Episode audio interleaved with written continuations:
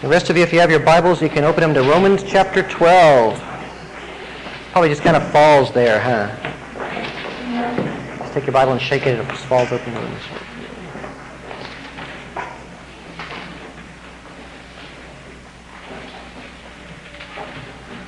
We are continuing this morning our look at authentic Christianity as defined by the Apostle Paul in Romans 12. We've been taking a, a long look, item by item, at Paul's description of what a Christian ought to be like.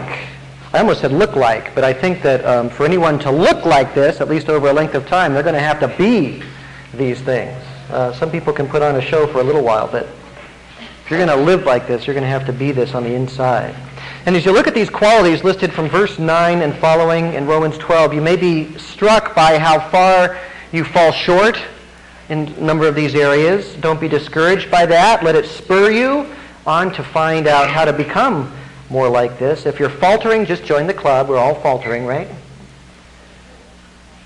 But then go back to the top of the chapter and see in verses 1 and 2 the necessity of a radical internal change.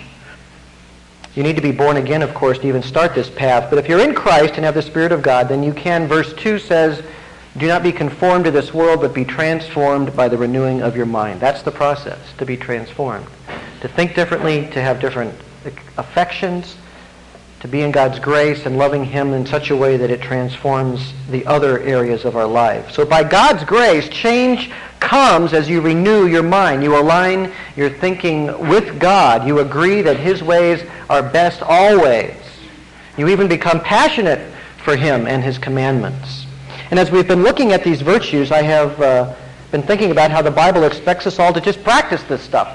You know, there's no excuses made for anybody in this uh, list of things here. Have you ever noticed how Scripture doesn't take into account your own personal idiosyncrasies when it tells you how to be and what to do? It doesn't say, well, you know, you need to do this and do that, unless you've got this particular sort of problem in your life, then you don't have to worry about it. It doesn't ever say that. You just, it's ex- expectation of every Christian that they should be cultivating these qualities in life. Holiness of life is not related to your personality at all.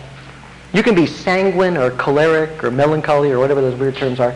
And you still need to let love be without hypocrisy. Verse 9. You still need to abhor what is evil and cling to what is good, verse 9. There is still a moral obligation, verse 10 of Romans 12, to be devoted to one another in brotherly love. Personality may express these virtues in slightly different ways, but they need to be there. The Bible also doesn't take into account your personal history in regard to these obligations. You could have had it very rough or you could have been spoiled rotten in your life.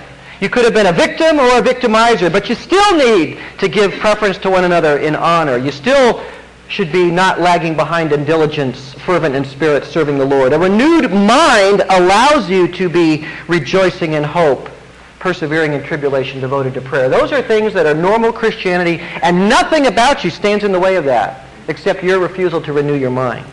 If you are willing to do it God's way, he will transform you. Struggling? Yeah.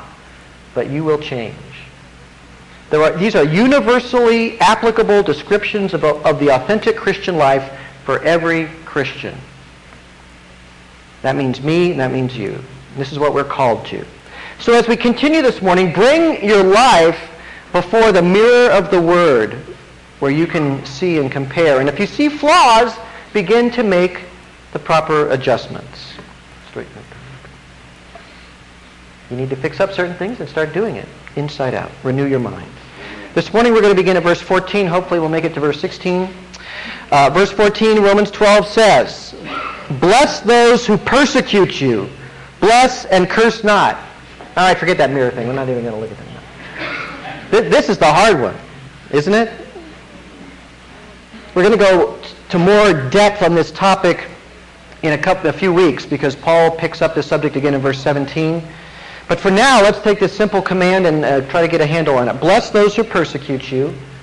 Bless and curse not. I like the way he has to say that sort of a second time just to make sure it kind of filters on through there. Verse 14 takes a big step from verse 13. In verse 13, we were enjoined to love strangers, that Greek word for hospitality we talked about last time. But now we're called upon to bless even our enemies. This is right in line with the teaching of Christ, is it? Is it not? Did he not, did he not say, love your enemies? That's exactly what Paul's saying. Bless and curse not. Those are certainly marks of authentic Christianity because, to tell you the truth, this level of moral behavior is utterly unique to Christianity. I don't know any other faith system or religion or philosophy that says to love your enemies, except those that have borrowed directly from Christianity. The world not only does not think this way, it cannot think this way. Blessings to enemies, um, that's just too upside down for people. It's too difficult, too irrational, too much of a denial of the self. And that is exactly what the Lord Jesus expects of us, to deny ourselves. Bless and curse not. You know, this isn't just self-control. It's not just refraining from taking vengeance. It's not even just forgiveness. He's saying that when you are mistreated, even cruelly, we should actively seek the good of that person doing that to us as we pray God's blessings on them. Can you do that? When we looked at verse 9 and we talked about genuine love, we said that love always seeks what is best for the one loved. 1 Thessalonians 5.15 says, See that no one repays another evil for evil, but always seek after that which is good for one another and for all men. That's the very definition of love I've been sharing with you. Don't repay evil for evil, but seek the good of another and of all men, even those who are wickedly cruel. As Christians, then, we are to seek that very thing for our enemies, our persecutors. What's best for them? That's how we should think. Now, I think considering love in that way really helps us live this out in a balanced yet biblically faithful way. Take, for example, uh, the, the criminal or the violent aggressor. Do I have an obligation to love that enemy, that persecutor, that vile person? Yes. Does love mean we just lie down and take it? Do we let criminals run roughshod over the rest of us? Do we overlook crime and corruption, all those things? No, it's not saying that. We do what is best in God's eyes, not necessarily what our enemy thinks is best. You know, when you do what's best for someone, it might not be what they think is best. See, a criminal might think, you know, it's best for me if you unlock your doors, open your home, let me come in, take your children and sell them into slavery somewhere, and uh, take all your possessions. That's not what's best for them, though. See, it's not best for them to be able to do that.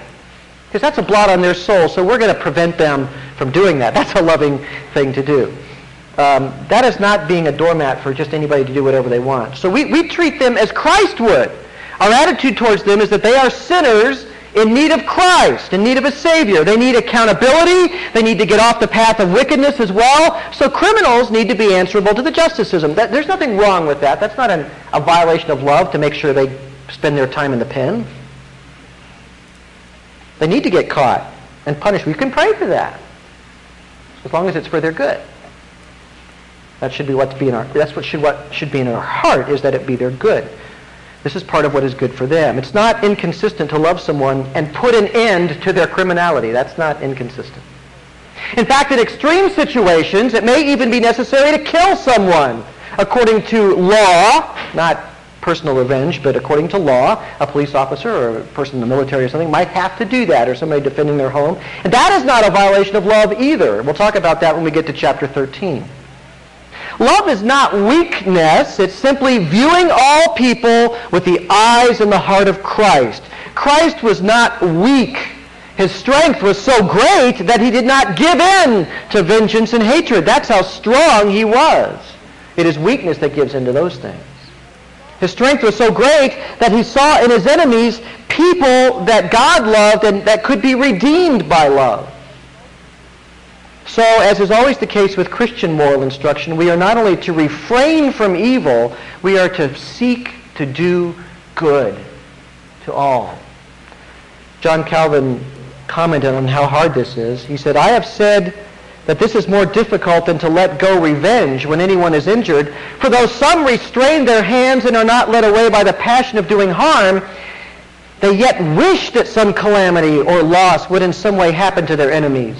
And even when they are so pacified that they wish no evil, there is yet hardly one in a hundred who wishes well to him from whom he has received an injury. Nay, most men daringly burst forth into imprecations, cursings. But God, by his word, not only restrains our hands from doing evil, but also subdues the bitter feelings within. And not only so, but he would have us be solicitous for the well-being of those who unjustly trouble us and seek our destruction. That is not easy, but it is possible. You can get to where people that have profoundly wronged you, in your heart, you want what's best for them. Truly. And even act in ways that are what's best for them. You can do that. You see why we need a renewed mind? Because the flesh, our fallen humanness, which focuses on self as the highest good, wants retaliation or revenge. If not personally, then some cosmic forces to strike them down. The darkness in our own hearts wants to see the others suffer, if not by our hand, then by illness or disaster or some sort of calamity. And those are normal feelings, normal. Now in psychology, normal is what's okay. But biblically, normal is what is fallen. We are not called by God to act on what is normal for a corrupted race. We are to be above and beyond that. We are to be like him. And all we have to do is consider how God loves us. That's all you really have to do to renew your mind is consider how it is that God loves you despite all the ways you've offended him. And then you'll see how foolish you are to withhold grace and kindness to anyone else. Contemplate your own salvation, and immediately you recognize that you have no right to withhold love from anybody else. Because the way you've messed up God's world is inexcusable. Right? And he loves you anyway. You have so offended the holiness of God that you deserve nothing but judgment. And yet he loves you anyway. And we should carry that same awareness of his love for us to others. Who are we to say that they are not worthy of forgiveness? Now, we are here to do God's work. And as someone in the church often reminds me, it's not about us. It's not about us. It's about the Lord. That's what we're here for. We're for Him. We're here for Him, not for our own sakes. Now, in verse 15, Paul turns to the subject of Christian sympathy. The word sympathy means to feel with someone, right? To share their emotional state. Verse 15 says, Rejoice with those who rejoice and weep with those who weep. This is simply another aspect of love to identify and even enter into the joys and the sorrows of other people. Now, some people will literally weep with those who weep, tears and all. Other people might be less demonstrative, but we should all have hearts that are tender enough so that we can sympathize with other people and where they are. If you're not a crier, you don't need to fake tears, squeeze them out of your head or anything like that. Oh, I'm not fulfilling this verse if I'm not crying. Better spray something in my eyes. Uh, that's not what it's talking about. It does talking, it's talking about a sympathetic heart, a focus on the emotional needs of those around us to relate. Jesus Christ, who is the most, not only the most sinless being that ever existed, but the most balanced personality that ever lived, the most perfectly cohesive human personality, knew how to sympathize. He, he wept with Lazarus' sisters at his graveside, did he not? The most common emotion ascribed to Jesus, if you do a study of Jesus' emotions, in the gospel, the most common one ascribed to him is compassion. Compassion. Moved with compassion, it says over and over again. He had compassion on the crowds that flocked to see him. Matthew 14, 14, he saw the great multitude and he felt compassion for them and he healed their sick. Matthew 15, 32, Jesus called his disciples to him and said, I feel compassion for the multitude because they've remained with me for three days now and have nothing to eat. Matthew 20, 34, Jesus heals two blind men.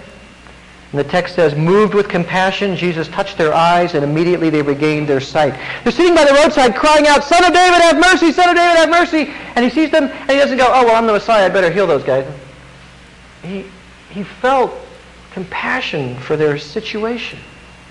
And so he goes over and he heals them. In Mark chapter 1, a leper kneels before Jesus and says, If you are willing, you can make me clean. And it says, and moved with compassion, he stretched out his hand and touched him and said, I'm willing. Be cleansed. And immediately the leprosy left him and he was clean. Over and over we see Jesus identify with the suffering and anguish of people. One day he's walking along and a funeral procession is coming down. The widow of, the widow of Nain she has no husband. Her only child has died. He's just passing by. She sees funerals every day. In those cultures, you had buried you the day you died. If you died, there was no funeral home or anything. There was just a procession of people that are taking you out there. You would see that all the time going on. And on this particular occasion, being who he is, Jesus knew that this woman was the, uh, a, a, totally alone person in life, weeping for her only son, who was probably her only support in life as well as her only comfort. And he just stops the funeral and raises him from the dead, moved with compassion for her. You need your son back. You just, you just need him back. Here. Over and over and over. His heart was full of the sorrows of others. And the joys, too. Although in the Gospels, the emphasis is on suffering and sorrow, as it is in most people's thinking. There are places where Jesus rejoices. Always when spiritual victories are obtained, that's where you see him rejoicing. The most stunning example, you might want to turn to Luke chapter 10 real quick, was on the return of the 70 disciples that Jesus sent out to proclaim the kingdom in Luke 10, 17, it says they returned with joy. Okay, he sends these 70 guys out. He had 12 disciples. He also had 70 disciples who were not as high-ranking as apostles, but other men. Did y'all know that? And he sent the 70 out two by two to go into all the towns, proclaim the kingdom. He gave them powers to be able to perform miracles. And they're amazed. They come back and they're, they're, they're excited. They're pumped. They're saying, you know, Jesus, even demons leave people when we use your name over them. They're all excited about that. And, and uh, Jesus is excited with them, but he also gives them a warning in verse, um, I forgot to turn there, verse 18, he says, talk about getting excited. Okay. He says to them, I was watching Satan fall from heaven like lightning. Now, wouldn't you love to hear Jesus say that? You come back and you tell Jesus how good it's going, and he says to you, I saw Satan falling from heaven like lightning. Yeah, me too. Okay. Me too. Did you see that? He says, Behold, I have given you authority to tread upon serpents and scorpions and over all the power of the enemy, and nothing shall injure you. Then he says, really interesting, typical of Jesus, he's rejoicing with them, he says all these wonderful things, and he says, but, nevertheless, don't rejoice in this. This is not the thing to be happy about. I've, you not only have power to cast out demons, I am giving you divine power that will protect you utterly from anything. You can walk on snakes and they won't hurt you. But you know what? Don't be happy about that. That's so temporal. Don't get excited about that. Here's what you should be excited about. Nevertheless, do not rejoice in this, that the spirits are subject to you, but rejoice that your names are recorded in heaven. Rejoice in your salvation, not in power, he says. Boy, that's a, that's a message the modern church needs to hear. The true cause of rejoicing is not spiritual power, it is salvation from sin. And at the thought of their names recorded in heaven, Jesus is filled with joy. And in verse 21, he says, At that very time, he rejoiced greatly. He's happy in the Holy Spirit. And he said, I praise thee, O Father, Lord of heaven and earth, that thou didst hide these things from the wise and intelligent and didst reveal them to babes. That's what he's excited about. That's what brings joy to him. So he's rejoicing with them. He corrects them, aims their joy a little more accurately. But he's happy, and he's happy that they're knowing and understanding who he is and what it's all about and what salvation is. Joy in God's saving mercy. Compassion for those suffering and sorrowful. That is Christ likeness.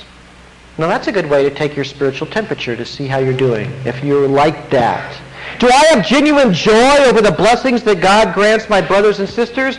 When they are sorrowing, do I grieve with them?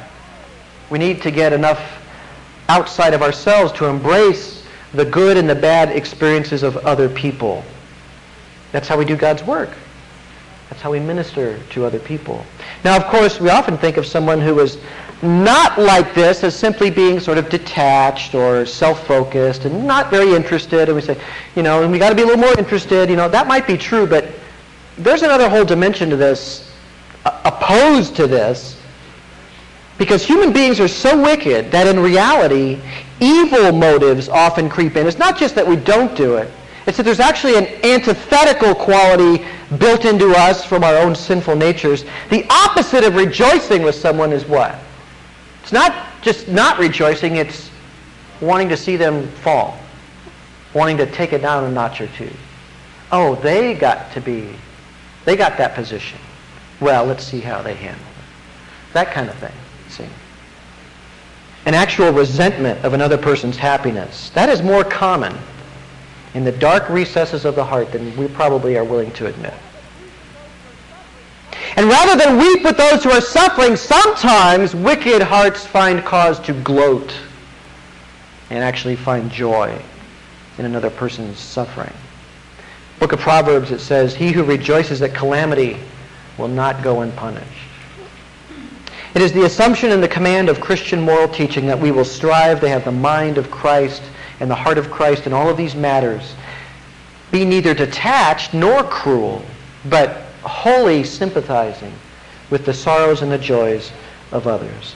Verse 16, Romans 12, be of the same mind toward one another. Do not be haughty in mind, proud, but associate with the lowly. Do not be wise in your own estimation. Be of the same mind. That's Paul's way of calling us to unity. The way we achieve being of one mind is to be singularly devoted to Christ and the cause of the gospel. When we all prioritize the same thing, we're going to be a lot more single-minded than if we're not. If I'm prioritizing football and you're prioritizing Christ, then we've got two different, there's disunity there already because the most important thing is football, whereas you think the most important thing is Christ. See, that, that's not going to work. We have to have the same priority. There is a wonderful unity possible when the Lord comes first. We've seen that over and over again in our church experience here. But human failings can certainly complicate that unity or, or even destroy it. Self-exaltation, pride, feelings of superiority, those are things that tear people apart. They just tear people apart. So Paul says, do not be haughty in mind, but associate with the lowly. It is really hard to be proud if you're friends with the poor and the weak and the unpopular. Because the world won't let you be proud. They'll put you down with those people.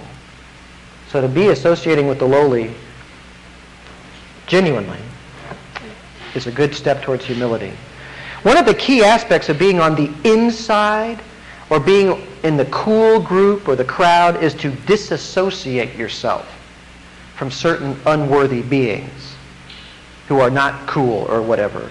I mean, this is so dominant in schools, but people leave schools and they live that in their lives as well and they grow up.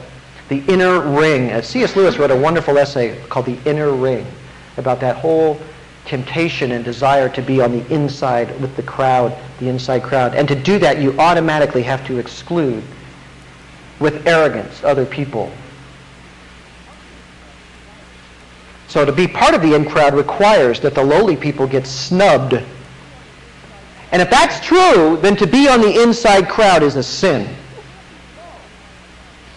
If you can't be both, if you can't be on the outside where Christ would be and on the inside, if you can't be both, it's a sin to be on the inside. Parents, you have a moral obligation as a Christian to teach your children this in their school relationships and their friendships. You can be cool only to the point where you look down on others. And the day you step over that line, cool has to go. Then you're in sin. If you're a young person, don't envy those who live by the cruel exclusion of other people. Don't do that. If you do that, repent. Because your school needs Christ-like people, not more self-absorbed competitive fools. There's plenty of those people around, plenty. And I seriously doubt that one can stay with the in crowd and associate in kindness with the lowly. If it can be done, so much the better. Then you can model the love of God to both groups, those in and those out. But if you can't do both, you can't be on the inside. Of course, you can be on the outside and be jealous of the popularity and be haughty and proud in your own way and find your own niche and group to look down on these other people, the shallow fools. Pride is not limited to those on the inside. The spiritual person knows that all that stuff is just not what life is about at all. None of it. God's people live to serve God, not their own egos. That's the whole point. So whether you're on the inside ego thing or on the outside, well, I'll just be a rebel on the outside and have my own thing. That's, that's the same stuff. That's all got to go.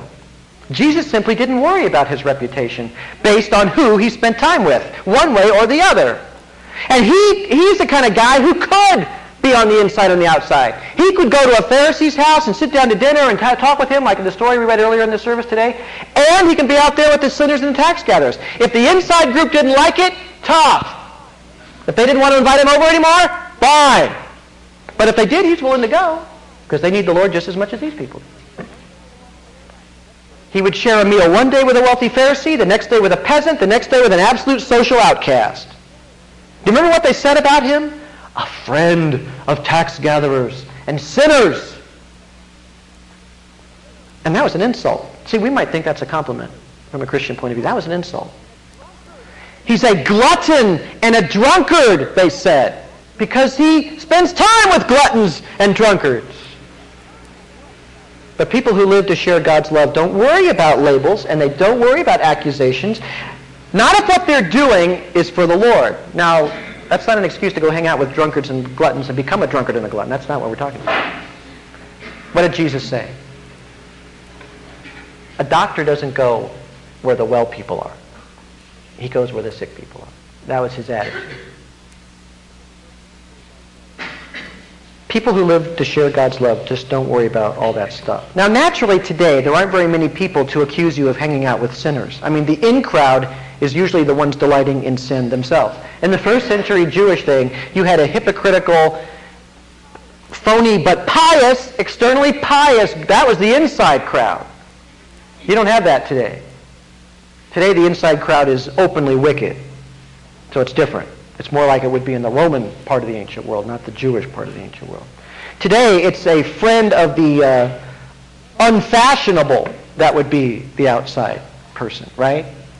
Person doesn't wear the right clothes. How could you be seen with someone who dresses like that? Oh, my goodness.